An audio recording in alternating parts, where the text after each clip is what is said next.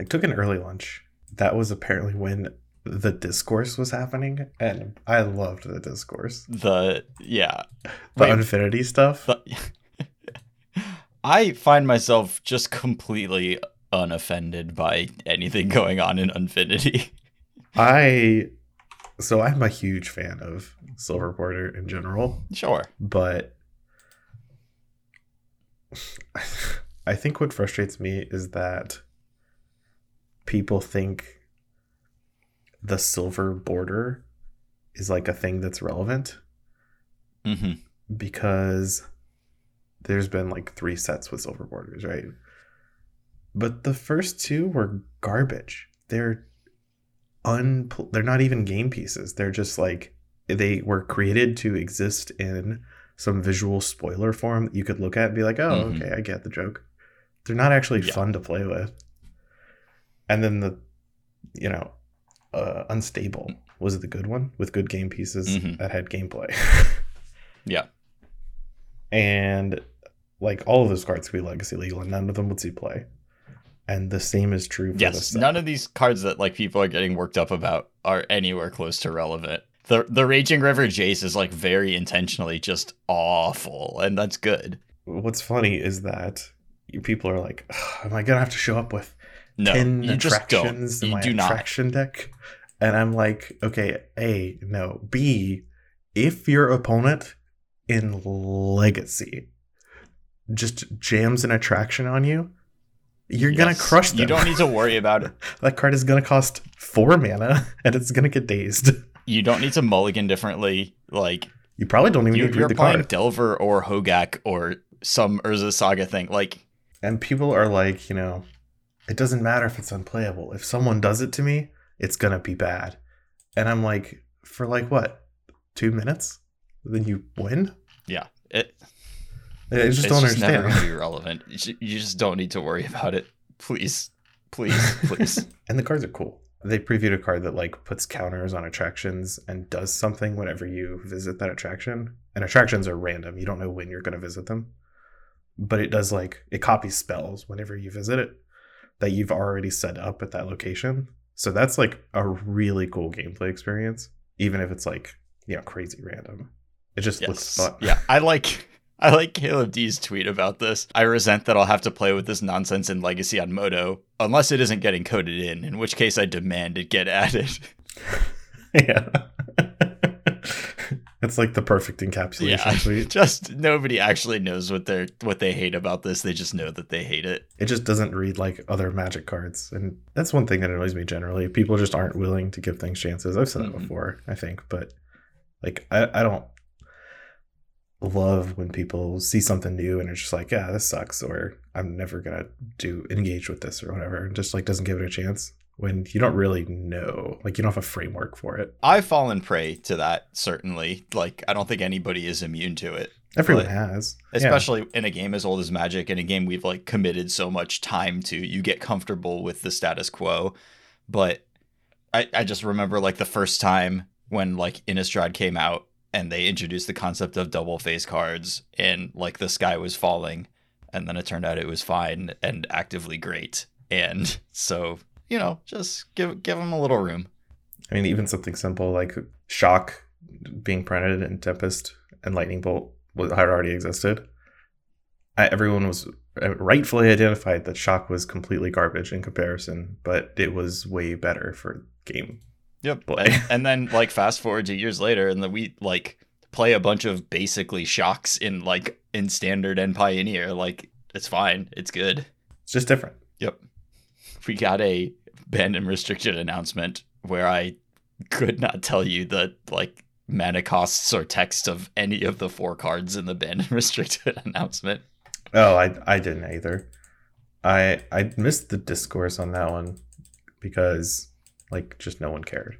Like I think that I saw more commentary on the fact that a player committee for Pauper exists than anything else. But I mean, I mean, okay, sure. cares? How else would they even know that initiative was a, a deck that was too good? What is initiative, you might ask? Oh, I actually do know what initiative is, but it's not It's a surprising. special dungeon that you get into and then get to enter into when you hit them. The dungeon is designed for Mhm. commander, so even if you don't know the text of any of the initiative cards, if they just cost two, and I don't, I don't know the, the cost or text of any of the initiative cards that they banned, but if they cost like one, two, or three mana, Well, they don't. They cost three or four mana, but you dark ritual them all out. Is what the deck is. The deck is just all rituals and and, and three and four drops. and once you're like exploring that Undercity dungeon, the effects are balanced as if you're playing a commander game. So like the last step of the dungeon is like look at the top ten cards of your deck, put a creature card into play, put a bunch of plus one plus one counters on it, like five or something. yeah, it's. I mean, it's it like the deck was basically my understanding of it. It was like the modern equivalent of dark ritualing out hypnotic specter was the entire deck, and you know just because keeping going into the special dungeon was really really powerful, and you just would gain an incredible advantage by doing that turn after turn. and you still get it. Like even if your opponent takes the initiative by playing their own You initiative take card, it back. when you take it when you take it back, you still get a Right. trigger. you don't have to wait for like the end of your turn or the upkeep like you did the Monarch. Someone re- someone replied to one of my discourse tweets. I was like subtweeting the rules committee, and they're like, "We should just have rules committees for all the formats." And I couldn't tell if they were being serious or not.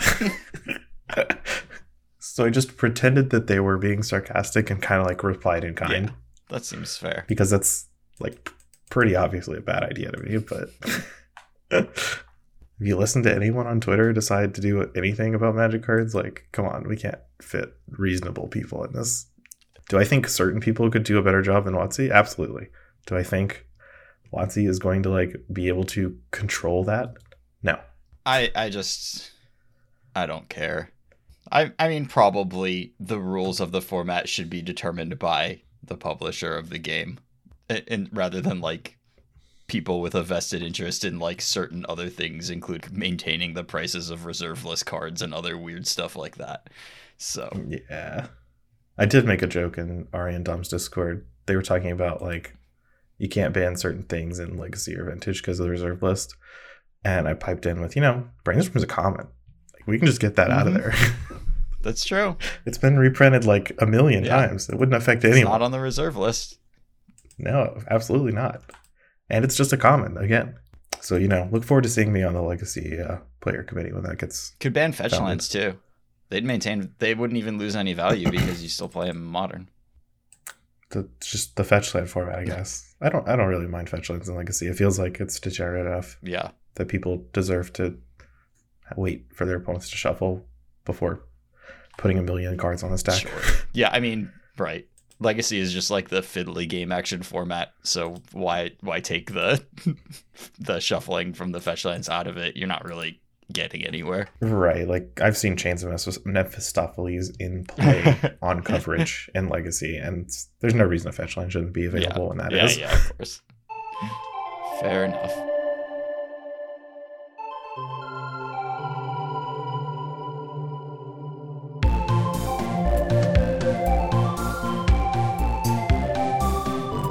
Hey everyone, welcome to episode 261 of the MTG Grandcast, the spikiest podcast in all of Central North Carolina. We are your hosts. I'm Chris Castor-Apple. With me is Lee McLeod. Hey Lee, Hi, Chris. how's it going? Or CCR, I guess. You introduced yourself. I don't remember anymore. No, it's all uh, the same to me. said my said the full name. It's part of the uh part of the script. I just kind of hear Chris no matter what now. I Mhm. just assume everyone's name is Chris.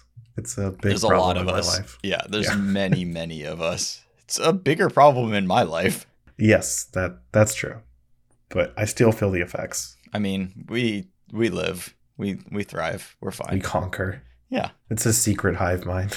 I mean, we don't do things like together. I'm not in a like cabal of Chris's or anything like that. I mean, he wouldn't tell me that because my name's not Chris. Uh, yeah, I guess I would say that either way. So, you know, Exactly. I just can't trust that. believe what you want to believe. It's uh, no skin off our back, my back. My back, yeah. Mm-hmm. yeah. Uh, so we're gonna start off by talking about the challenge results. Uh, Saturday was a regular challenge. Sunday was the showcase challenge. Just want to start off with a quick rest in peace to uh, Archer Etkiss's uh, Spirits run.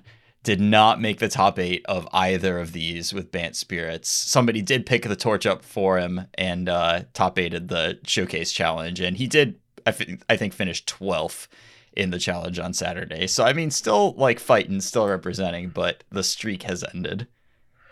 Yeah, rest in peace. September 2022 to September 2022. Yes. Uh, but Tutenha still allowed to play on Magic Online, winning the Saturday challenge. I mean, I I don't really know. Yeah, I don't- is you know, garbage. Yeah, the, kind of control over anything, so it doesn't super surprise me. no, whatever happens, what you know, whatever. I've actually also ne- not seen anyone talk about it. Yeah, it, the the discourse about that got pretty drowned out relatively quickly.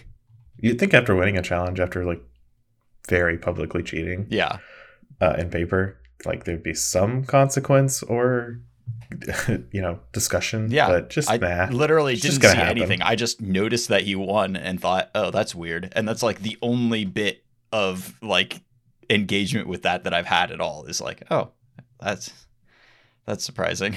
But, you know, we'll just objectively talk about archetypes and deck lists, I guess. Uh, he won with Mono Green. Mono Green having a strong weekend. Saturday challenge put two in the top eight, four total in the top 32 nothing nothing surprising here really Teferi who slows the sunset one copy in this first place list and then in the eighth place list uh two Teferi who slows the sunset you know very very normal mono green lists nothing nothing to write home about here yeah, the, the big the big card choices. Do you play one voracious hydra in your main deck or not? yeah and then the side it's just like whatever. And there's not even like ooh look at these sideboard choices because it's just like No. the development of the artifacts sideboard It's just like, 14 artifacts and a voracious hydra, or sometimes two voracious hydras. So, uh, yeah, not a ton going on there, but Mono green, still a good deck. really, really good and improves on that in the showcase the next day with three copies in the top eight, nine total copies in the top 32. I, I, feel like we just are on sort of a seesaw balancing board between Rakdos and Mono Green, just like which one will be taking up like a heavy, heavy portion of the metagame on any particular day. Yeah, that seems about right. I'm I'm I like I'm interested in the Fires of Invention deck in third place in the Saturday challenge by by Guldakat. Another lovely pile of 15 singleton creatures Mm-hmm. in your enigmatic incarnations deck. Yeah, yeah. I mean, I don't think that this is too too different from the lists that we saw last week, but it is, you know, I I I trust Daniel Goetschel to come up with a playable deck and, you know, his creature suite is strong and focused. 15 creatures rather than like the 17 to 19 or so. I think that's that's fine. I don't think you really need more than that. One Titan of Industry as a 7 and no Agent of Treachery, which, you know, as you as you were saying last week, you don't really need multiple sevens probably. Titan is usually good enough cuz not only when you get the Titan, not only do you have a Titan out, but you like still have an enigmatic incarnation going, so you have you're presenting a lot of threats. Yeah, and also you don't really want to get rid of your leyline bindings every single time you have the option. to. Right, right. So this is the one I'm gonna go. I'm gonna start playing. I think I'll probably play, you know, start playing a league with it tonight just to survey the landscape. You should DM Daniel and just ask him if he would make any changes. Yeah. because he'd be really open about that. yeah, I. That's a good idea. I probably should do that. But yeah, looks good. Looks pretty clean. The enchantment suite pretty similar to the lists that we saw last week. Although you know some of the lists were not playing for Fable of the Mirror Breakers. He's just gone ahead and played four because it's one of the best cards in the format, and I think that's a pretty clear route to take. Has moved completely away from commune with spirits, so just not something that he's interested in. And I assume that's like because of mana base and just like turn makeup considerations. It's just tough to fit that in if your mana base is not like dedicated towards making that work. And there may just not really be a good way of doing that which uh, i don't know. Maybe there is but but not the way that the deck is built right now. But yeah definitely the most exciting thing that we've got going on here. You know the first time that this thing has hit top eight and nice to see something kind of new happening There's a Rakdos mid range in top eight. There's a Phoenix in top eight, which is, I mean, I guess like we've been getting like one copy in the top eight for most of these things, so it's not super surprising. But man, the there's not a lot of meat on the bone for these these decks right now. They are, I think, struggling pretty hard to maintain a foothold in the metagame. I think so too. There's a little hidden strings deck on top eight, which is really surprising. What 7-0 in the Swiss? Yeah, I think if you just hit the right matchups and the right draws, then it, it it works out. But I don't know about that happening consistently. Yeah, I there's one inscribed tablet and four impulse as new cards. Mm-hmm. Impulse mostly replacing Shimmer possibility. There's still a Shimmer possibility in here. Turns out we wanted five copies. Honestly, I would rather play another Shimmer than an inscribed tablet. Yeah, Like just go up to six impulses and call it a day. yeah, But that makes sense. Again, this I think this is more of a play it only if you've got a lot of practice and if you're prepared to play against decks that are just like kind of straight up better than you. yeah, but it is powerful. You Two Zacamas in the sideboard. Like what what is that even for? maybe that's the secret. Maybe the second Zacama in the sideboard is is really You you don't want just one Zacama. You gotta have two. Are you like boarding these both in somewhere against something? no. Like how do you cast it? Are we not just getting this with Mastermind's acquisition? I don't know what this is doing. I'm not smart enough to know the purpose of the Zacama Primal Calamity, honestly. Is this a Titan? Amulet Titan plays Zacama Primal Calamity, and like everyone's like, "Oh yeah, this is great," and it's like secretly just terrible the entire time. I've Or won not so secretly. I've won my fair share of games with Zacama Primal Calamity, but they've all been in Cube or Ixalan Standard? limited Ixalan limited PTQs. So everyone one with Zacama in standard. There was a Finale of Promised Ramp deck that you could play Zacama in, but yeah, I never played Zacama in in standard. That was not not it's what I a was wise a wise choice. Yeah, Rip Mono Red was very good. doing. Let's see. Still plenty of Rakdos going on. Nine copies in this top 32, so a quarter of the top 32 on Saturday, just Rakdos mid range. Uh, I don't think there's too much exciting stuff to write home about. Four extinction events in these sideboards some of the time, which is a pretty solid statement that the deck that I care about beating is mono green, and I'm going to build my sideboard to beat mono green. Like this sixth place list, four extinction events, and a Kalitas.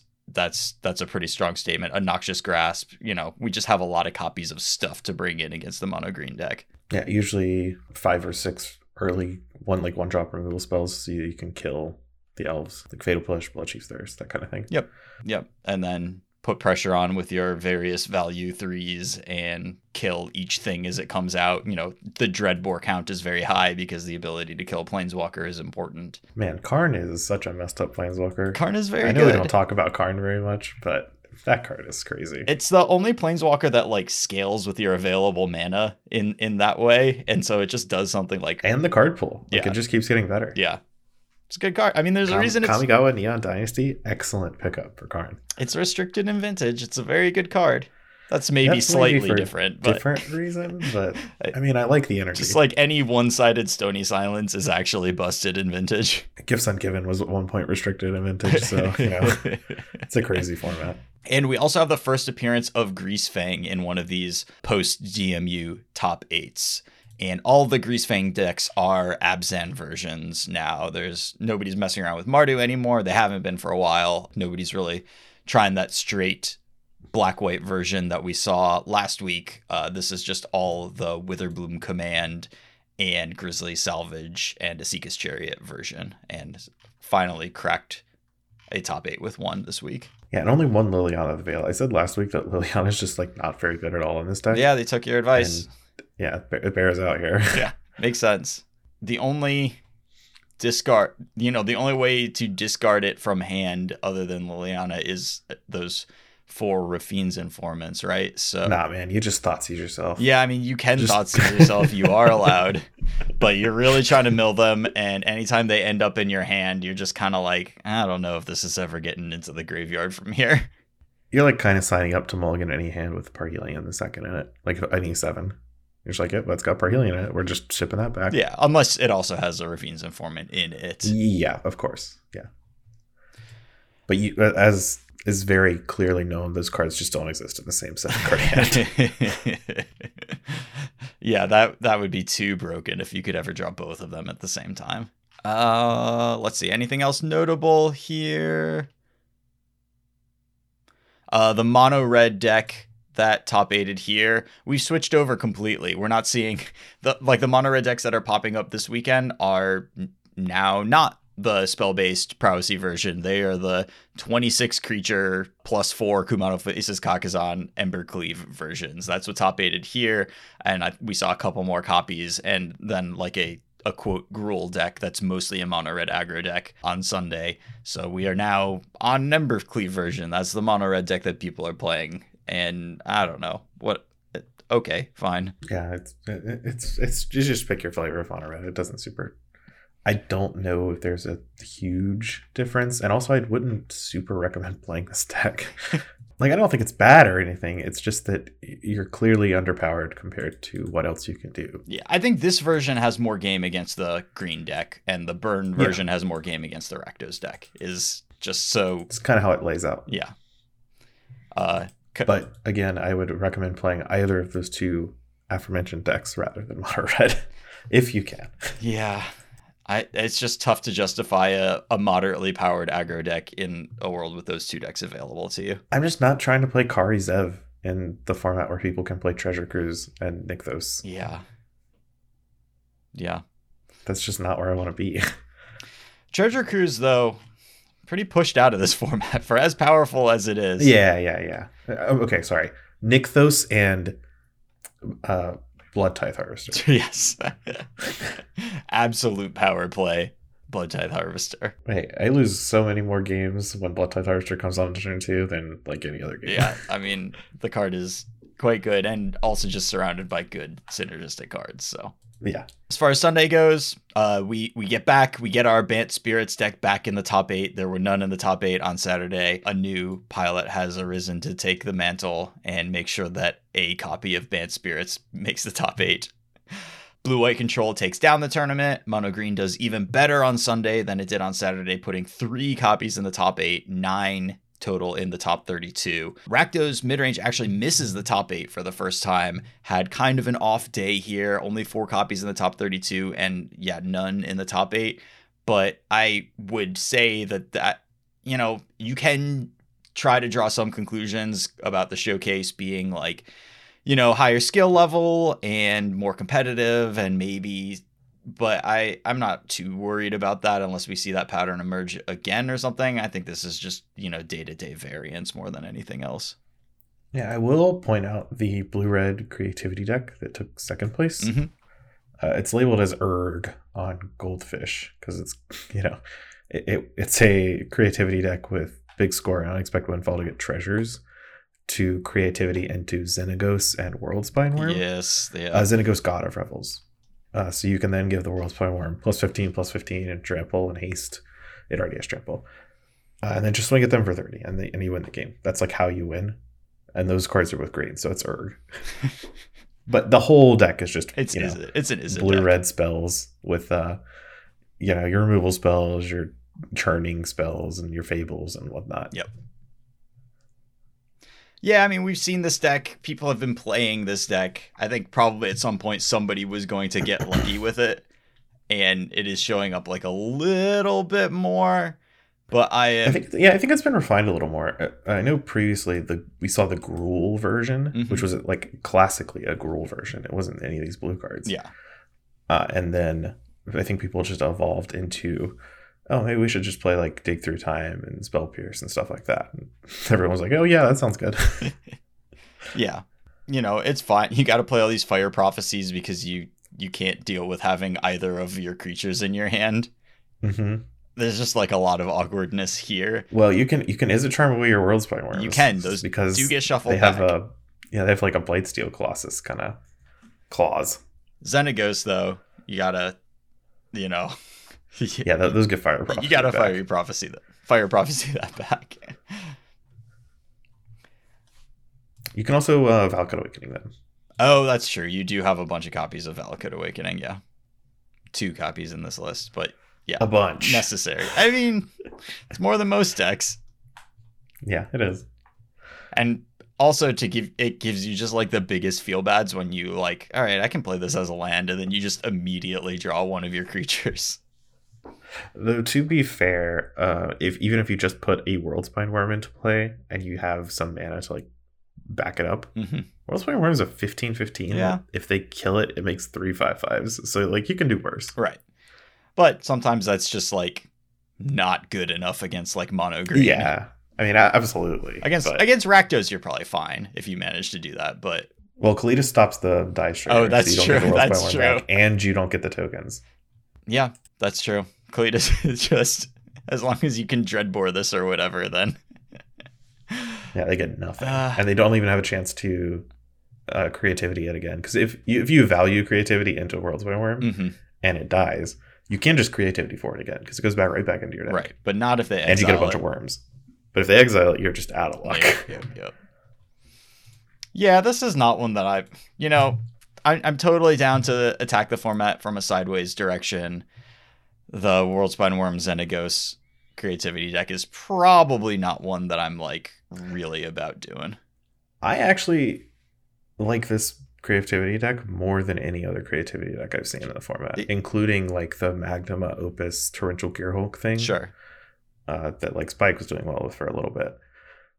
Just because I think this, like, I think the value for Worldspine Wurm plan is perfectly reasonable. The combo is good, hmm and even if the cards that you're playing are like kind of just medium Izzet spells, which is uninspired, I think your combo push is powerful enough, and you can still refine your sideboard well to like reasonably have a good chance of winning, even a showcase challenge. Yeah, sure. I think the This one didn't win; it got second, but I think the value, the like x equals one to get Worldspine Wurm is not really something you can do because half the time you just hit Xenagos. Oh no, no, no, yeah, yeah. I'm saying if you have the, like, if you draw the Xenagos, Sure, or whatever, like, yes. not, your plan's not ruined. Right. You obviously always all your treasure things make two tokens, so you're always equipped to do it for two. Right, right, right.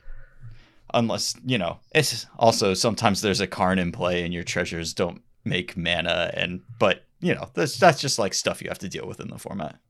Yeah. I don't know anything else interesting here.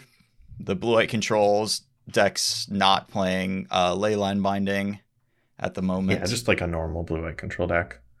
I don't think I saw any of the blue white control decks this weekend play any triomes and try to do fancy stuff, though I don't think there were that many. Look, 3 Mhm. total. yeah, there there wasn't a ton, yeah. So even though blue white is a good deck in Pioneer, it still kind of lags behind in representation compared to something like uh, Rakdos or Monogreen. Sure.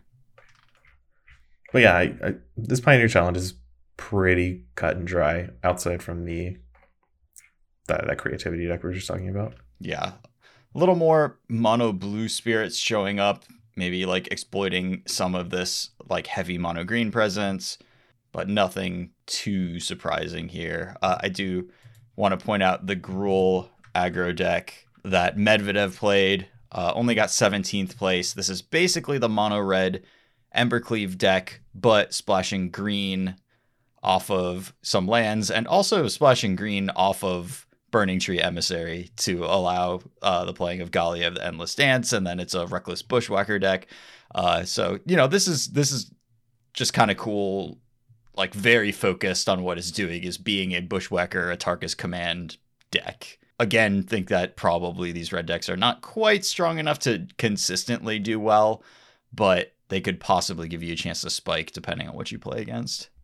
That's pretty much how I feel. Playing Firedrinker Satyr is not not something Well, I'm Fire really... Drinker Satyr into Gallia that makes it a three two. Mhm. It is a satyr. It is. Yeah. Yep.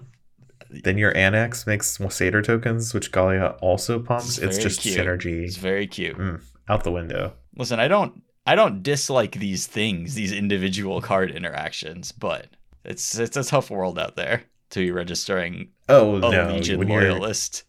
When your Satyr Lord is like the coolest thing about your deck, Mhm. that's not a great sign. Deck also has Gore Clan Rampagers in it. I love that card. I mean, I love that card, but I do not love putting it in my Uh, constructed deck, yeah. especially as a three of. That's tough. It's a toughie. Like you're, you're, it's really just a pump spell. Yes. It's a and I don't colossal I might don't plus. prefer playing pump spells typically. But yeah, so that's what's going on in Pioneer. Gonna lean into that enigmatic incarnation list. Start with Goldicot's list. Check out what he's got going on and see if he has any input before trying it out, and go from there. So what else do you have on your mind for today for our, our second topic? So for our second topic, uh, I think you know pretty much once per set we'll do a limited episode. And I like to do it kind of early in the format where I have done a fair number of drafts, enough that I have like above average information about the format so that I can actually give people like some helpful input to get started. When we talked about New Capenna, got some feedback from people saying that like you know my takes on the format were helpful to them getting that like initial understanding so i, don't think i'm going to be able to give anybody the info to like break the format wide open but i i have been playing it enough that i think i have a baseline knowledge this is a tough format to even just kind of get into there's a lot of kind of confusing stuff going on and so i just kind of want to explore some of my experience with it, some of the things that I've gotten past and begun to feel a little more comfortable with. And hopefully that allows you to more easily access this format. So uh, I, th- I think this will be a nice thing to run through and just get that basic understanding. Okay, so where do you want to start? Like, how do you want to approach the format? So I think that what I want to start with is just kind of like the sort of big parameters, the defining characteristics of the format that set it up to be a, a pretty different limited experience. Certainly very different from New Capenna, which was all aggro all the time. Do not draft anything else. Do not draft three colors. Don't Do draft three go. colors in this in this three color set. Yeah. This is very different from that and pretty different from most limited formats just generally. And that's because of these like large overarching parameters that that set things up and, and kind of make it a bit of a confusing pool to wade into the first time that you draft. This is not a a format with like seven or eight different two color decks and sometimes you splash colors and stuff and but the like archetypes are are generally defined by like the signpost uncommons. The signpost uncommons in this like they shouldn't have put signpost uncommons in this set. What's that? I, I think that some of them are just like they seem intentionally misleading. Like the black red one is like a sacrifice legend. But if you draft a sacrifice deck in this format, I think you've like screwed up really badly, unfortunately. Even though they have seeds planted for it and they're trying to like pretend there's a sacrifice deck. It's just this just isn't a format where you have these like specific archetypes. It's a very kind of soupy, splashy format where there's a couple of like bases and then you have to figure out how to branch out from there or if you should branch out from there. So, one of the defining characteristics of the format is the mana. You're pulled in a couple of directions. There's a fair number of multicolor cards, and there are a lot of, particularly like the good uncommons, and there's a lot of off color kickers on the good commons that are sort of encouraging you to splash. So you do want to have access to a variety of colors of mana in a lot of your decks. But the mana fixing is bizarre in this format. Sometimes you get a ton of dual lands and it just works out really well and you're very happy with how things went. When that doesn't happen though, the ability to make mana of different colors is like weirdly constrained by the choices of mana fixing that they've put into the set. So there's 10 common dual lands and a Shimmering Grotto in this Yes. set for land mana fixing. Yeah. And I've come around a little bit on the Shimmering Grotto when you have like in any deck where you're trying to make like up to four or five different colors of mana, like I'm fine with running a copy of the Shimmering Grotto as my, you know, 17th land. We should probably just call it Crystal Grotto. It is It's not that it is Crystal Grotto. It it scries one. It's fine. It's acceptable because always having access to all of your splashes when you have it is good enough. You're not delighted about it, but the mana fixing is bad enough that it becomes like acceptable to run one. The like actual spells that fix your mana, so the playable ones at common are Floriferous Vinewall, Excellent name. a great name and fine card. One of the better green commons, actually. One in a green for an O2. You look at your top six and you can put a land from there into your hand. with defender. That's relevant. It, it has defender, yes, and we'll talk about defender when we talk about archetypes. Quote archetypes. Are not really archetypes in this format. That's the only explicitly mana fixing common that I think is good. And then in blue, you've got your card selection. You've got Impulse at common, which is just a great card and very good at helping to fix your mana. Uh, you have just some cantripping and stuff like that.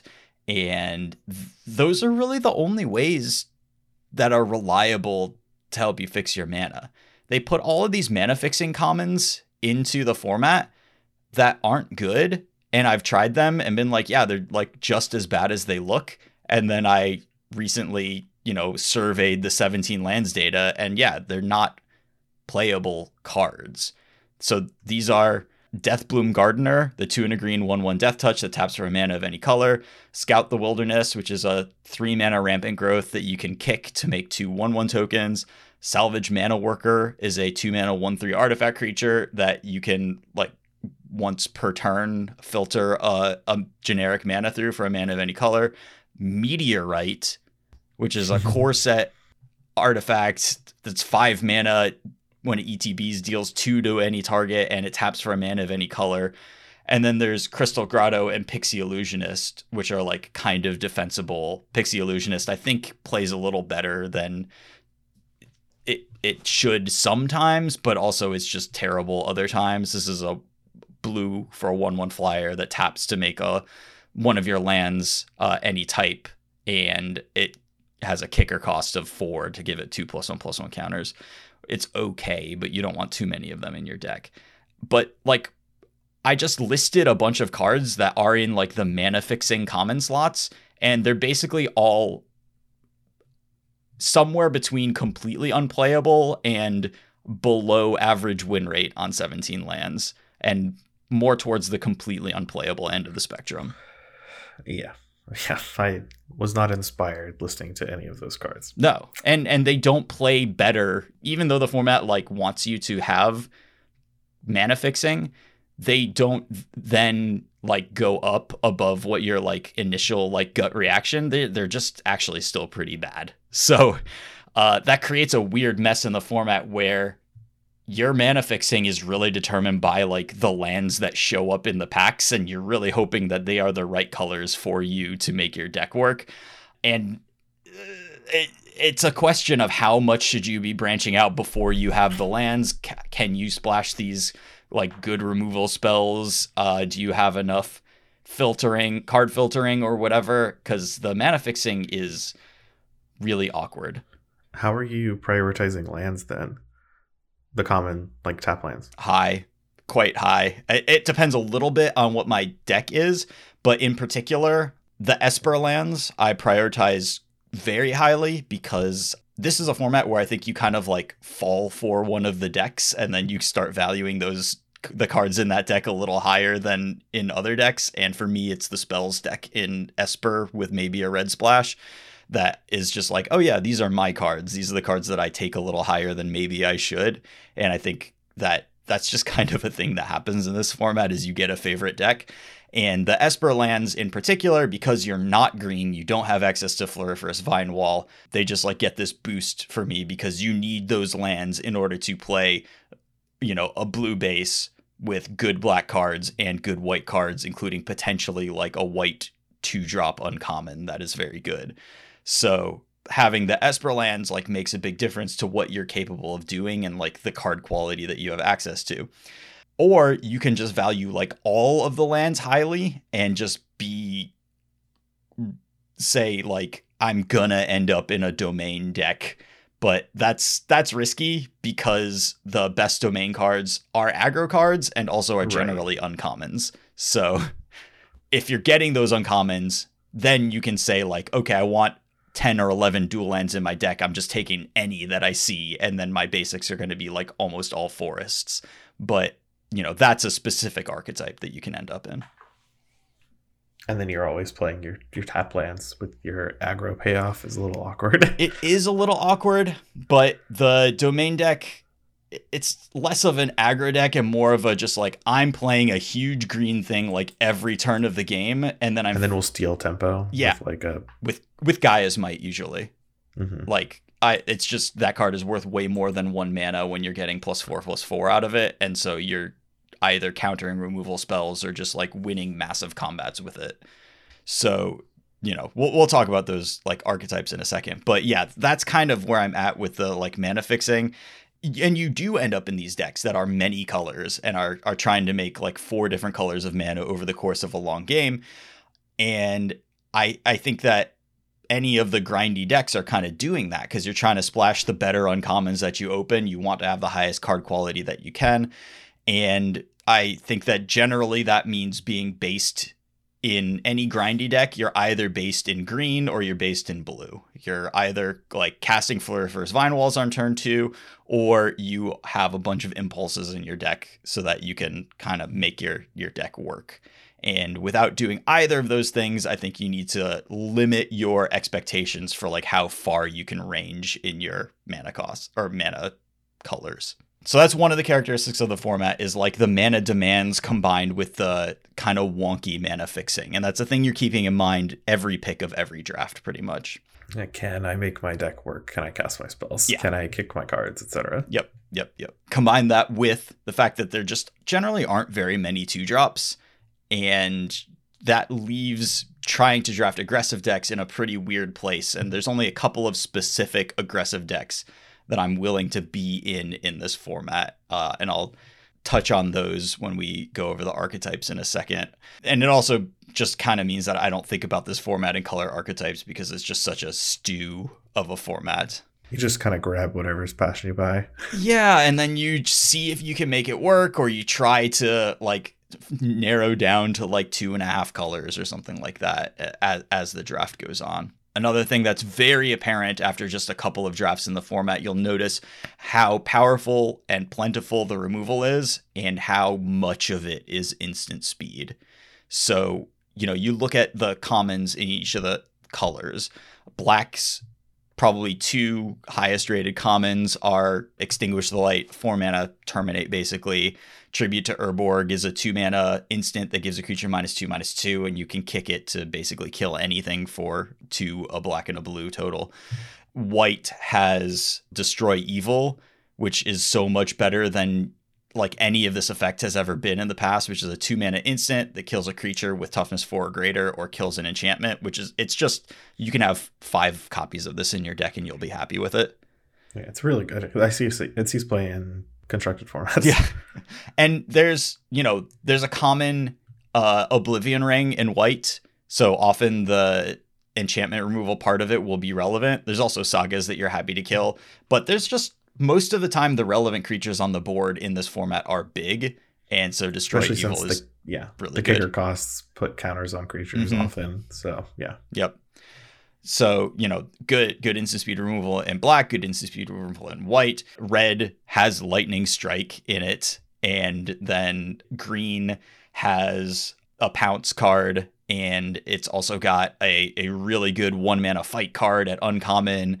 Uh, blue has Rona's Vortex at uncommon, and you know there's Hurloon Battle Rage at uncommon and red, which is a three mana deal four. There's just so much strong instant speed removal running around that you need to be aware of that and not base your deck in such a way, you know, that you're just kind of like curving out and you need your creatures to mostly survive and start hitting them. Like they've got a lot of removal spells. And that's also a reason why like Hammer Hand is the lowest rated card in this format. You're just not playing an aggro deck that can throw away cards for damage because somebody's gonna like cast War Leader's Helix on you with Hurloon Battle Hymn, and then all you know, and it, you it's lose. lost. Yeah, Yeah, it's over. That's it. It's over. And then because the there's so much very good removal that permanently kills stuff, it makes stuff like Citizen's Arrest. It's that one white white uh, enchantment that Oblivion Rings a, a creature or a planeswalker. You know, that card's still good, but you don't have to see like pretty good removal spell in a pack and be like, oh yeah, I gotta take this. I gotta take the removal spell. There's just so much removal in the format that you can pass on that for a little bit and you will get your removal spells. Uh, also, Destroy Evil does make that card worse. So, you know, the plentiful and powerful removal also renders the rares less terrifying. And the rares are not as powerful as rares in other formats generally. rares are Streets of New Capenna. Yes, they're just not as good, which I don't mind. I kind of like a format where that's that's kind of true. Every time somebody casts one of the defilers against you, which is the mythic cycle that gives like the Phyrexian mana cost reduction, the cost yeah. reduction, you're just like, oh, is that going to kill me? Well, hold on. It like depends on them having a spell of that color that's a permanent and that they can cast before I kill this thing. I would say on average, I have killed every defiler. Like I've killed more defilers before my opponent untapped with them than my opponent has actually managed to trigger a defiler at all. Uh, sometimes they play the blue one and just like start drawing cards, but other than that, like they're generally not that scary. Like a lot of times they just don't really work out. They're just slightly overstated creatures. Uh, so rares are generally not that powerful, but because raised deads are such a huge part of this format, you know, classic Dominaria. Yeah. Yes, uh, you can just kind of like lean into your best creatures, and you know, a deck that's like a few good creatures and a bunch of impulses and raised deads is like a pretty good deck in this format especially if like one of your creatures is Sheoldred, then you just are just you're like I'm a Sheoldred deck. I'm gonna impulse until I hit Sheoldred, I'm gonna cast it. You're gonna kill it. I'm gonna keep getting it back and just like incidentally playing random bodies at the same time, and then eventually the Sheoldred's gonna kill you. So is impulse like one of your highest rated cards when you already have a bomb because it fixes your mana and it finds your bomb. Yeah, I mean, once I have a Sheoldred, like Impulse starts standing out in the pack to me. Like I want those actively. Uh, it's also because Tolarian Terror is my favorite common. That's the, of course the five five ward two with cost reduction for each instant or sorcery in your graveyard. So you don't even need the Sheoldreds if you have a couple of Tolarian Terrors. Then impulses in your deck help find your Tolarian Terrors and help fuel them, and then they make your raised deads into Tolarian terrors. And that's a an archetype all on its own that I've had a lot of success with is dig for these five fives, keep casting them for one mana, force your opponent to trade stuff for them, and then get them back over and over again, and then they die. And what are the raised deads in this format that you so so the best common ones are Urborg Repossession, which is a black mana for a raised dead, and you gain two, and it's got kicker of one and a green. And if you pay the kicker cost, you also get to return another permanent from your graveyard to your hand, which is usually a creature, but when it's a land that you need, you feel really smart. You know, one that you've maybe milled with an Eerie Soultender. Uh, and then when it's a saga, you feel like you're really getting them. yeah. And then there is Eerie Soultender, which is three mana for a 3 1 that mills 3 when it ETBs, and you can pay five and exile it from your graveyard to raise dead. That's just a nice value add. And then the more kind of self mill that you have and are hitting more of these, then that can be really powerful. And then once you get up to like uncommon, there's some really gnarly stuff. There is the one in a white, two, three lifelink that has kicker of one in a black to also get a raise dead out of it that card's just phenomenal. And there's I think Bortuk Bonerattler, which is four a green and a black for a four four that raise deads, or if the you have like more as many basic land types as it the CMC of the creature, it just puts it right into play. And so those just you get to like keep casting your card, yeah. Yes. Uh so you just get to keep casting your best stuff and what that does is it makes you really prioritize like having good stuff at all. Once you have like two really good creatures, then your deck can be just very, very good and devoted to cycling those creatures in and out of play. so, kind of like the broad archetypes of this format. The, Big air quotes. Yeah, because you just sort of like you get a couple of good cards and then you just sort of try to make things work around it as best you can and it's very much a constructing a cake out of the ingredients you have type of format. You're you're really just trying to make things work to enhance your power cards. And you've lost the recipe. Yeah, the you don't have the recipe. You're doing everything just by you know by feel you're smelling the ingredients you're you're just like trying to get it right like oh this could use a little bit of vanilla and it, it's kind of like playing slay the spire as a magic format a little bit you're just like oh, I'm a little weak on like I've I've had decks that are like, oh yeah, the power level of this deck is really high. I have like card drawing, I have a bunch of fantastic removal, I have just ways to keep the game going. But I don't think I have a way to deal 20 damage to my opponent before like decking myself because I draw so many cards. Like that's a real problem that I've had in this format. And so you need to keep you know, I don't know how many of our listeners have played Slay the Spire, but the whole time you're kind of tracking in your head like okay, where's my survivability coming from? Where's my like quick damage coming from? Where's my scaling coming from for the bigger fights? And and you're just like thinking about all these ingredients like in balance. And a lot of times with these kind of grindy several color decks, you are thinking about that. Where's my threat base coming from? Where's my card advantage coming from? Where's my like early survivability coming from? And there's several different ways of of getting to each of those things but you can combine them in whatever combination. Like your way of killing them, you can match that up with several different like ways of surviving in the early game. So basically the draft is less some some draft formats I think are, you know, this is the platonic ideal of the red black archetypal deck. Yeah. And I'm going to draft as close to the best version of that as I can. Right. And you're just like looking at it holistically. Three copies of each of these commons basically is what I want. Yeah. Yeah, and you know that just varies throughout the draft, but you like have that in your you have that like ingredient card, that recipe in your mind where mm-hmm. you're trying to go for it. But this format is more like you're just picking your cards out and you're like, oh, I'm weak early game. I just got to get that. Exactly. oh, I'm weak late. Oh, I got to get that now. Yeah. Because there's not like a, all right, you're in blue black. This is what you got to play. You know. Exactly. And and the the splashing and stuff also contributes to that. Like what, where can I find you know oh, I'm weak to flyers now because my like I'm I'm relying on early blockers to stop when my opponent has an aggressive start. But now if they play a 2-3 flyer on turn 3 into a 3-2 flyer on turn 4, am I going to die to that? Okay, well I need to pick up some of these 4 mana 4-4 reaches to like patch that up. You're you're just like juggling all of these balls to like figure out where you're weak and where you're strong and try to make that work. Cuz the cards are more siloed. They're not like uh this goes in this deck. I'm pretty much only there. Right, right. They're like cards are good. Cards are good at certain things, but they're not necessarily like I have to be paired with these cards. Except for Wingmantle Chaplain, which is this. We're you know moving into just like the kind of very broad archetypes.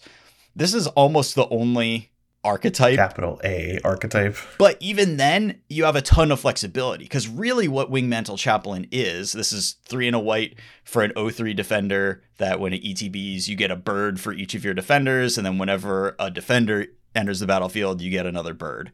Incredibly strong, an impossibly strong card. I think it has like the third or fourth highest win rate of any card in the set, and it is an uncommon. If you see this, take it and then draft around it the key is that there is a common that is a four mana, one three defender that just you get to search your library for a defender and put it into your hand. And so you have a lot of copies of Wingmantle Chaplain, and then you just fill your deck up with some defenders, and then that gives you that early game survivability. Wingmantle Chaplain gives you ways to kill them, so you're just really filling in with like what's my engine for like card advantage, for sustain, and for making the most of my wingmantle chaplains. And so that's some amount of like card selection to get you to your wingmantle chaplains and you know ways to recycle them. Tolarian Geyser is the sorcery speed repulse, so just bounce and recast. Uh, Raise Deads are good as well to help you just like cast wingmantle chaplains that die but the deck kind of builds itself around the chaplain. You play your defender guys, they have a really hard time killing you. You play a wing mantle chaplain, you make a bunch of 1 1 flyers, and then you just kind of cast spells around that. Uh, so it is kind of an archetype, but you do get to fill in with the casting spells around that, kind of whatever shows up and is good for you. Sure. I, I will say that when we like looked at the set earlier, I don't think it was on a podcast, but I mentioned that anytime Defender was a sub theme of a set, it's just like why kind of the worst thing. Yeah, like why it's not a fun play experience, and somehow they made it even worse for this one. yes, uh, and also I generally like. I think Sam Black's article about this was called like "There's not a Defender deck, there's a Wing Wingmantle Chaplain deck." don't draft defender unless you have wing mantle chaplain. There's not a, a defender deck. Like you you will have a a deck that didn't come together if you have a lot Yeah. of walls and no wing mantle chaplains. You're not you're not winning with Coral Colony, the like mill for each defender you control. Yes. It's an okay backup plan if somehow they've managed to like essence scatter you out of wing mantle chaplains, because at least then they're playing a long game and whatever. But it's not it's not a deck all on its own. You're just gonna die to like creatures with flying. Because none of the walls block creatures with flying. They're just not tall enough. Nope. Dominators do not believe in tall walls. Mm-mm. How can anything get over this academy wall? Well, they've got a lot of angels, so they're not trying to like you know Mm. be inconsiderate. Right, right. My favorite, like, broad archetype is basically the blue version of the many color deck. That's that's what I like doing in this format. I like casting a lot of impulses. I like casting a lot of Tolarian terrors. The raised deads are good in this deck because especially once you get your Tolarian terrors down to like two or one mana, you know, refunding you the the mana that you're paying on the raised dead side of things basically is really nice and you just keep efficiently making a 5-5 ward 2 And even the removal is good in this format. Like five five ward two is still yeah not. It, it, it's something to you know, be scared of. yes and and ideally your raised deads are giving you card advantage so even though it's like yes they're going to kill this the first two times i play it but i'm going up a card every time i get it back and eventually they run out of resources is kind of the idea here there's kind of a, a bit of a split here when you are a very heavy spell deck. You can be a slightly more attacky version, and that is leaning into Haunted Figment, which is one in a blue for a 2 1 Vigilance that becomes unblockable as long as you've cast an instant or sorcery on your turn. And I've definitely seen games play out where somebody plays like a Haunted Figment into either another haunted figment or a flyer and then just like cast spells that make their opponent's turns awkward and let you just keep coming in for 2 to 4 damage and then they just kind of slowly die to that. I think that is a little less reliable than leaning into a more controlling version with Tolarian Terror. And one of the reasons for that is that the best blue spell is Essence Scatter, which isn't really doing, you know, that can be kind of awkward in your Haunted Figment deck and I would rather lean into the essence scatter deck if I can than the deck that's not as good at essence scattering. Yeah, essence scattering on your opponent's turn to Yes. turn on your haunted figments is not you know It's not ideal. Mm, But I've definitely killed people with essence with, with haunted figments. I've definitely killed people just by going turn one haunted or turn two haunted figment, turn three haunted figment. They didn't really have a removal spell for it, or they were casting it on my like larger things, and then I just cast a couple of removal spells and they just died to these unblockable creatures eventually. They are still very long games, but yes of course. what a weird card to have vigilance too. so one Some random blue card. one of the things that that actually is really nice with is uh Raff. I don't know what his title is now. Weatherlight Stalwart. Yes, Raff Weatherlight Stalwart. So it, these cards actually do work together really well. This is a blue white 1 3. Oh, that's cute. Whenever you cast an instant or sorcery spell, you may tap two untapped creatures you control. If you do, you draw a card. And he's also got five mana to give your team plus one plus one And vigilance. and vigilance, which works very well with his own ability and has been a decider in a number of games I've had this card and play with. This is like my favorite uncommon in the set to have in my deck. It's uh, it's atrocious to play against, honestly, when things are working out. When you just like essence scatter their card, their creature, and then draw a card, and the best they can do is like maybe attack you for two, and then you untap. It's really bad for them. It's just a painful experience cards like that are one of the reasons that I prefer the more controlling version of the blue deck. Just get the most out of having that thing, you know, this type of card in your deck. It's often the decision maker of whether I'm blue white based or blue black based is whether I get Raff or I get Vohar. And Vohar is the blue black looter that whenever you discard an instant or sorcery, you drain them for one, and then you can also Mhm. pay two and sacrifice it to basically snapcaster a spell from your graveyard. Uh, you can only do it as a sorcery. Those cards are both just like phenomenal two drops in a controlling spell based deck, and they kind of just make me lean towards one color or the other as my secondary color for the deck. If you do want to attack in this format, there aren't really any decks that are just like, oh yeah, I can curve out with this, you know, black red deck. I don't think there's a black red deck in this format. Like, I don't think you should ever be in black red, basically. Curving out is difficult. It's tough to get like efficient threats at most points of the curve that are like, you know, normal creatures, maybe with some evasion. You know, there's a Kavu that's like a three mana, two, three menace that has the, it's Flowstone Kavu. It has the Flowstone ability, red, to give it plus one, minus one until end of turn like that card on its own on turn three is like, wow, that represents a lot of damage. That's kind of scary. But it's so rarely played after a good two drop that a lot of times you just take damage off of it and then you kill it and then you never really take damage again. So it's tough to build like a normal aggro deck in this format. So the aggro decks that I've seen that work are very go wide tokensy kind of decks that's generally that's going to be white based generally going to be red white and you do have some amount of flyers. There's a so there's a three mana two two with enlist that also makes a one one token. That's a very very good white common and kind of the basis for this type of deck there's a cycle of cost reduction creatures, one in each color. The one in white costs one less for each creature you control and is a 4 4 vigilance for six. So if you're making tokens, that can be a really powerful like tempo play where you get to double spell with it and something else on like turn five or so. You just kind of go wide and there are a couple of different pump your team effects and that generally can be strong. You you are engaging positively with the defining fact of the format that the removal spells are very good if you just like make a bunch of tokens and then are dealing a lot of your damage through those. So I'm pretty comfortable with the tokens deck as a way to attack. Uh, you can also just kind of do this in blue white and have like a lot of the tokens things and Raff ends up actually pretty good in that deck with Captain's Call and then some spells. Captain's Call is three and a white to make three one ones. Like that card and Raff is like a, a nice little like mini engine kind of thing that powers up some decks that let you attack things from a, a sideways angle. Uh, you can also do fine with flyers. There's a three mana two three flyer in blue that I'm generally not going to play in like any of the spells decks, but a lot of times when my opponent casts it, I'm like, oh wow, that's just going to deal a bunch of damage to me.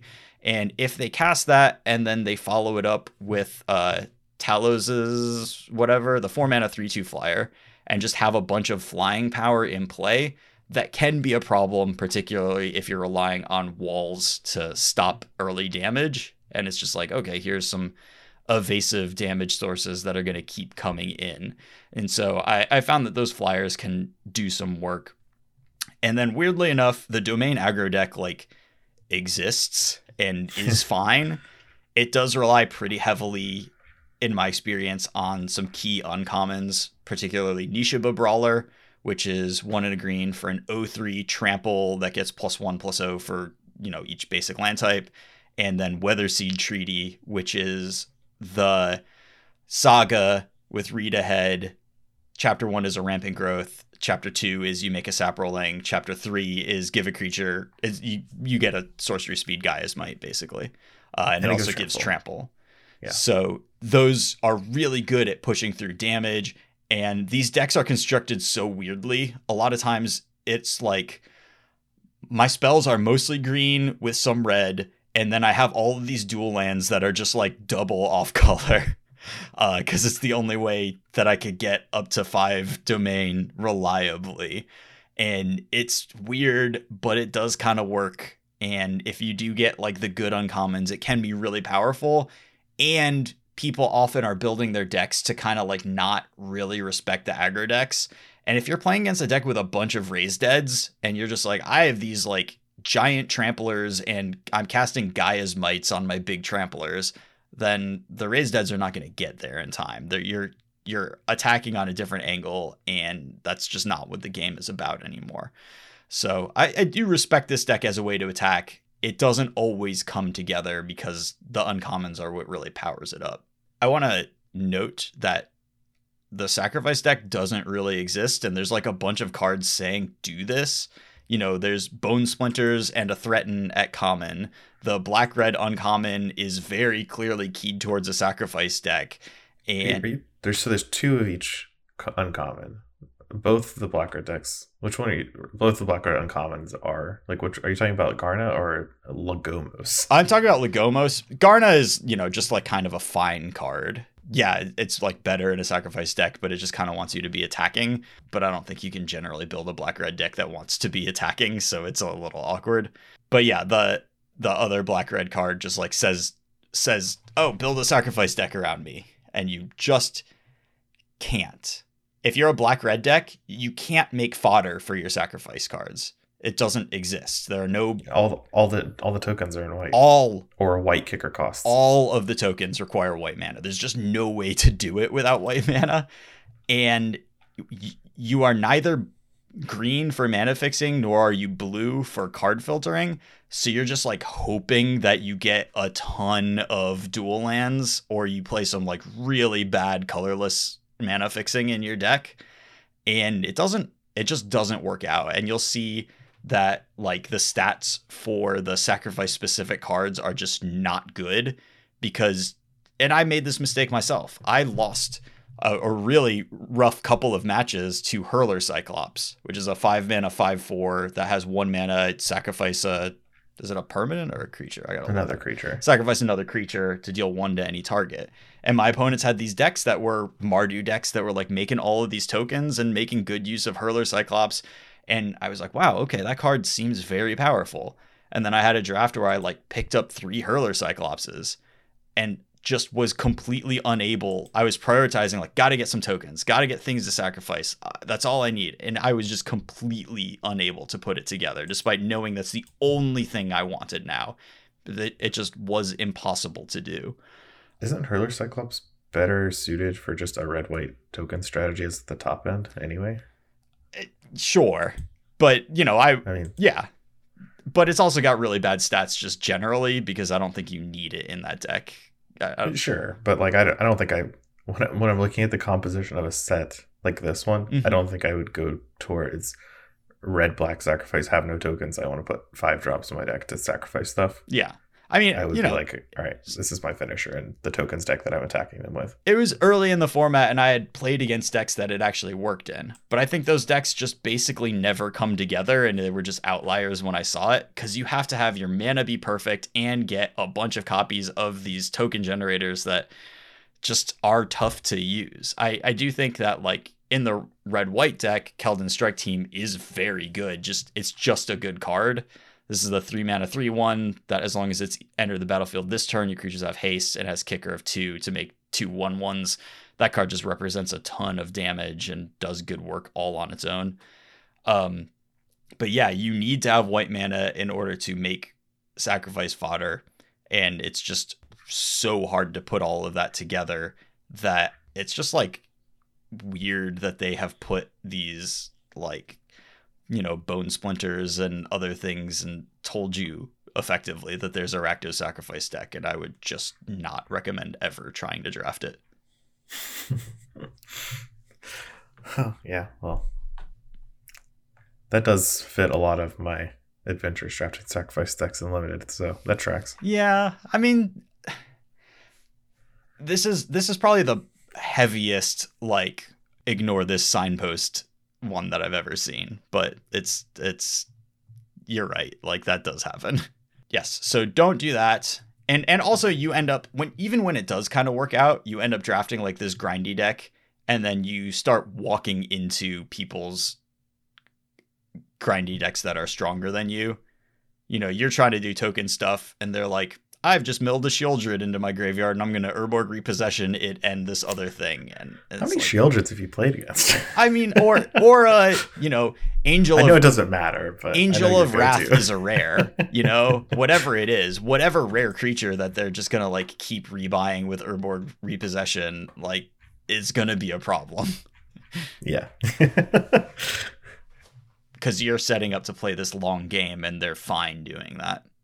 I just have some like individual cards that I also want to talk about a little bit. Uh, we mentioned Destroy Evil earlier. It's you know, these cards often read as like, oh, okay, this is like a good sideboard card. Maybe I'll run one. In this format, Destroy Evil is just phenomenal. Run many copies of it, and you'll be happy that you did. Even if it looks like you don't have a target, there's a decent chance that at some point, you know, they'll play a Gaea's Might or they'll play a, a Weatherseed Treaty or something, and you'll get to like really blow them out with it. Meria's Outrider is four and a red for a four four reach that when it ETBs, it deal it's a domain trigger deals damage to your opponent equal to the number of uh, basic land types you've got. This card is really good. It's playing kind of both sides of the ball really well. Reach is pretty important in this format. If you're playing a raise dead heavy strategy, you need some number of reach creatures in your deck so that some of the things you raise dead can solve flyer problems. And also, if you're like casting this a bunch of times, you're just like, you know, dealing 10 or 12 damage to them via the trigger over the course of a game. And it just is a really good role player for a few different decks. Molten Monstrosity is the cost reduction creature in red this is like an eight mana five five trample that costs one less for amount of power of the highest pa- power you have. So if you got a five five, it costs five less to cast. Uh, I, I, I was about to say it's like Stonehenge, but that's not the name of the card that does that. uh, the Great Henge. yes, the yes. Great Henge. It's got it's got the Great Henge cost reduction. Yeah, this card is pretty bad. Has pretty bad stats, uh, and I don't think it's great but I think there are ways to do it and make it into a fine card. Uh, particularly if your deck is a Gaea's Might and Weatherseed Treaty deck, then you just have like free ways of making it very, very cheap uh, with cards that you kind of wanted to cast anyways, and you can get like huge tempo bonuses that way by casting this for very cheap but I think you do need some copies of like those cards and not just big creatures. Like you need to be doing something a little special to make it good and don't just put this creature in your deck. Urborg Repossession is the raised dead, potentially actually just the best black common as long as you can make green mana. I don't know if I'm quite willing to go that far, but it's like the most important component to a deck that's leaning on it in order to be your like mid-game engine that really like grinds your opponent into dust. So don't sleep on this card. It's extremely, extremely good. Gibbering Barricade is two and a black for a 2 4 defender that has two and a black, sacrifice a creature, you gain a life and draw a card. This card is so much better than almost any wall that you've ever like thought about putting in your deck in a limited format. it stops their tokens so they don't get an incidental damage because they can't just run tokens into a defender with power it, it stops a lot of their small creatures. There's a lot of two twos and three twos that they're trying to get damage in with in this format. It turns off removal spells against the decks that aren't attacking you. Not like turns them off, but it basically like does this limited game version of a spellskite thing where they kind of have to kill it first with a removal spell or else they're like wasting they're letting you get all this value by sacrificing all of the targets. Uh, and then as long as you are playing carefully and slowly and keeping mana up then on that first one you two for one them. And i've just had a lot of games where my opponent plays a, a gibbering barricade and i wasn't really attacking at that time and it's just like oh that's re- really annoying So that card is is way better than you might think. Essence Scatter is the best blue common, and I routinely like table it. And I don't know what's going really? on there. That's, that's, that's still surprising. I, I don't get it, but whatever. I'll keep I'll keep doing it. I'll keep drafting blue as long as this keeps happening. I keep trying other decks and then getting like a ninth pick Essence Scatter and being like, why didn't I just play a blue deck like I always do? It just you know, it's making it really hard to not just play the blue decks. Variety is overrated. Just, you know, Essence Scatter all day. Yes. And then I had listed Raff and Vohar here just as that like pair that helps me figure out what my second color is after blue. And after blue. yeah. I I just want to be so so you have this package in blue, right?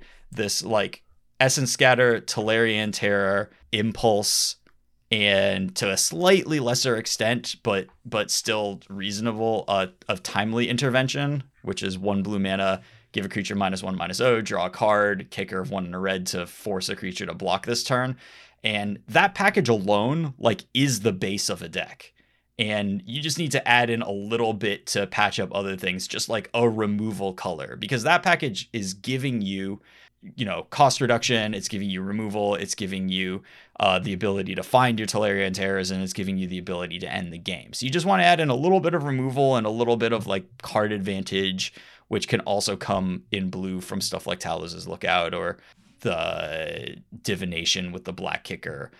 So blue is taking care of a lot of the you know slay the spire things you're trying to check off as you build your deck and then you're just trying to fill in a couple of the other things with whatever shows up in the other colors is is kind of how I think about drafting the blue decks. Uh, what do you? Okay, I guess before I ask you any other questions, Yes. like, did you any other individual cards you wanted to talk about? No, that was that was a list of things that I wrote down. Like I have a thought about these, and you'll notice that it's like all commons because it's just the and Raff and Vohara uncommons, but they show up in a lot of my decks. But the rest are cards that just show up all the time. How do you think of the quality of this format? Like, you're really enjoying it? This is a frustrating format to me because I think it's really close. It's kind of similar to like how Ikoria is a frustrating format to me because there was so much good going on in it, but then there was Flourishing Fox Zenith Flare just like hanging out, and there were games that you couldn't do anything about because that happened to you in. In this format, I am frustrated by kind of the way the mana fixing works and depending on what's going on in your seat, maybe you can just play like five colors very easily and not have to play the bad mana fixing to do it. Or maybe you just like can't build a playable deck in your like Mardu colors with the cards you're trying to make work together. Like it's it's very just dice rolly if that is going to work out. And maybe like uh you know having evolving wilds and travelers amulet in the format would make it even t- like soupier and more obnoxious where like you just are supposed to be five colors almost every time but the balance just seems not there for it and wasting all of these common slots on mana fixing that's like unplayable is I, I think like is a huge strike against the format for me Okay, I mean, yeah, I, can see what you're saying about having both Wilds and Traveler's Amulet would make it soupy, but I wonder if just like one of Yeah. those would be would go a long way. I think to making a little more easy yeah mana fixing decisions, and you don't even have to do like. Well, you probably do want to do Traveler's Amulet if you want to go that route, because something like Armillary Sphere, which was in the other domain set, Conflux, that's like really makes it a little too easy to hit five well. It, it's more geared towards I want the game to go long because Sure. I'm getting two cards off this artifact. right and it costs four mana to do this yeah Right. Yeah, yeah. Yeah, so I don't know. It just feels like a format that has several cool things going on and then a few things that just really fell short and could have been fixed at some point. Like the sacrifice thing is frustrating, the way the mana works is frustrating. The lack there are aggressive decks, so maybe that's not really a problem in the format. You have to do something specific to attack in this format, but that's not necessarily a problem all on its own. There are just a couple of places where, like, oh boy, if they fix this and this and this, then maybe this could have been a truly great format. And instead, it's like, yeah, a, a bunch of the drafts are fun, a bunch of my games are fun, but then there are some games that are just horrible. And there's plenty of games where your opponent just like curves out and casts spells and you don't understand how they're doing it because they have like multiple lands that don't make a color of any of the spells that they cast in the like domain aggro deck and you're just like what's happening to me there's an Orzhov land out there and they've only cast three spells or they've only cast green spells this game Yeah, you know, I mean, I like there to be some element of like high rolling in Mhm. my Magic games, but I would like it to be less completely overt. Yes. Yeah. And you also don't see the games like you don't necessarily know that they just like have something stuck in their hand so you don't quite get the feeling of like yeah your your like very greedy deck is punishing you now. A lot of times that's invisible so you kind of only see like oh my god i don't understand how this mana base is killing me right now but i can't possibly win and i have to play three more turns of this God, I hope you don't have Gaea's Might. Or maybe you should, so it puts me out of my misery. Yes. Yeah. I, I mean, I'm usually happy when they just like double lava axe me, so I don't have to do this anymore. yeah, that makes sense. So do you how do you feel about Wingmantle Chaplain as part of the format? I've heard mixed things about it. yeah, I think that. I, I don't think that Defender Matters is a good theme to put in a format generally. I think that if you're gonna do it, then maybe Wingmantle Chaplain is good because it actually kills you, but it's very frustrating because you know it's coming and you're like, okay, I'm just gonna die to the Wingmantle Chaplain. I don't have enough Essence Scatters to like do this because they're just gonna raise dead it a bunch of times. Uh, I mean, playing Essence Scatters is a good defense against this deck. If you're not playing Essence Scatter, then yeah, you're just gonna lose to the Chaplain, and you know it's gonna happen, and there's very little you can do about it. I don't think that the I think the Chaplain is a bad like Zenith Flare type inclusion in the format that I I disagree with having. I think it would be okay if the Shield Wall Sentinel, the the tutor for it, were not around, but the fact that you get one copy and then you just are gonna have three copies, uh, I think that's problematic. Yeah, I, I haven't been impressed any time they've done the defender strategy. I think it was before this set at its best in Rise of the Eldrazi. Mm-hmm. And it still wasn't good then because your opponent just played an Eldrazi and crushed you. yeah. you were just trying to like make your overgrown battlements good, and then when that was good, it was Overgrown Battlements was just a good just a card good 'cause it's a card. Yes. two mana 04 that taps for a mana. And then if you have two of them, they're crazy. Yes. Yeah. Yeah. But yeah, like format's fine. I am having fun with it, but there are a fair number of moments that make you go, eh. So it's definitely not an all timer for me. Sure. That, that's the overview. Hopefully that is helpful. And ple- like, definitely, if you disagree with any of my takes, I'm I'm interested in hearing. I do love talking about this stuff. So anybody who has had different experiences, I would love to hear. You know what what your feelings are and what your experiences have been. Especially if you found your own, you know, air quotes archetype Yeah, that you've that you fell in love with. And it's different for all these stuff. this is a hard format to you know once you've kind of locked in on like these are the decks that i know how to draft and i understand the varying like values of the cards in these i think it's really hard to learn new ones on your own and so i i i have been benefiting from paying attention to other people's content and seeing the decks that they've come up with and being like oh okay i hadn't even like considered building a deck in that way. And so I'll think about that going forward, where it's almost impossible to come up with it on your own. Which is actually, I think, a big point in the favor of this set. Yeah. Uh, it's just disappointing that kind of the mana is such a big barrier. Yeah, I don't don't love how that worked out, unfortunately. You'd think they would have learned from their invasion. Like invasion was a five color set with domain that had a bunch of horrendous mana issues, Mm-hmm. and this set is like very clearly modeled after it. And you'd think they would have learned, Just- you know, a little more. Just a little more the 22 years since invasion was printed. and, and particularly a little bit of something that could fit into decks in that like non-blue, non-green, like some combination of of of white, black, and red would be would be nice. But we're just missing something there. I kind of like listening to you talk about the mana makes me wish there was a clash like mechanic where you could just like scry for free a bunch. Mm-hmm. It doesn't need to be clash. Clash was just like the first thing that popped to mind because Lorwyn's mana was not very good, but like every card had clash, so you just made your mana work anyway. Just some card filtering thing that's like built into the format a little bit. yeah, Mm-hmm. yeah, something that's not cycling. Yeah. Yeah. I, I think there's a few different directions they could have gone to like make it a little less painful, but you know, we're kind of stuck with where it's at right now. Yeah, for sure. Oh well, it's still fun.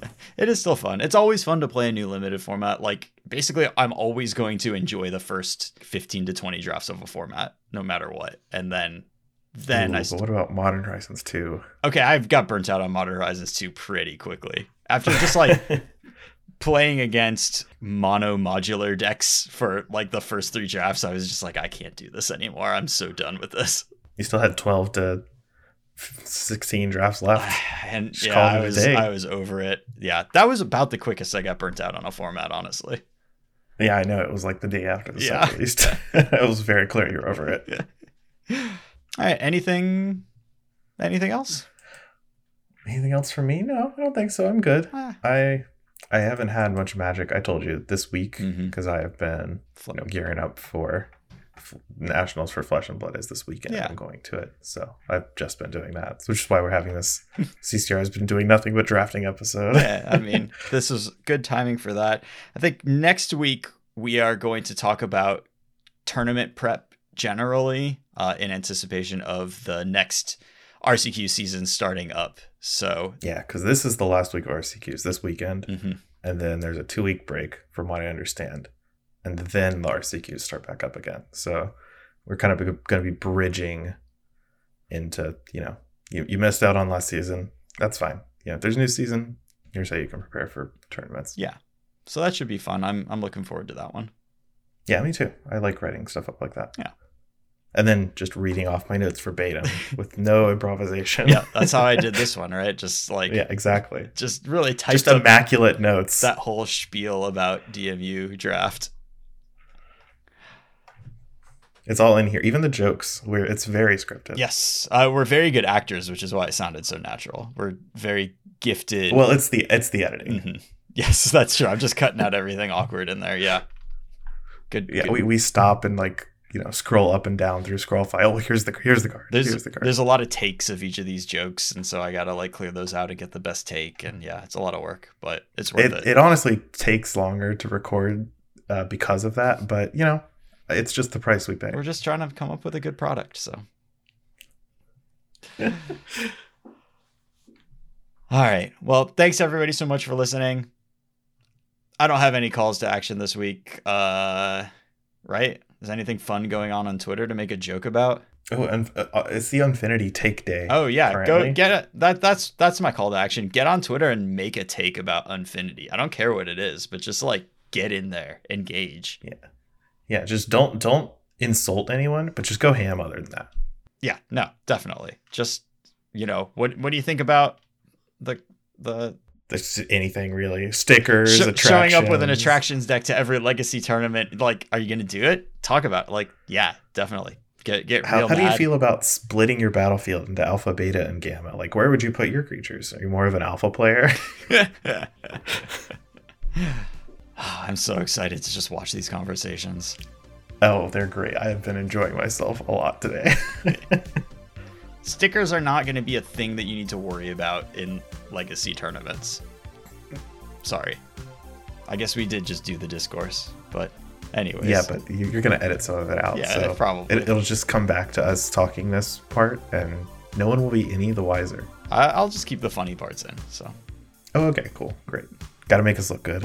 always. All right. Thanks so much to everybody. Have a great week. Bye.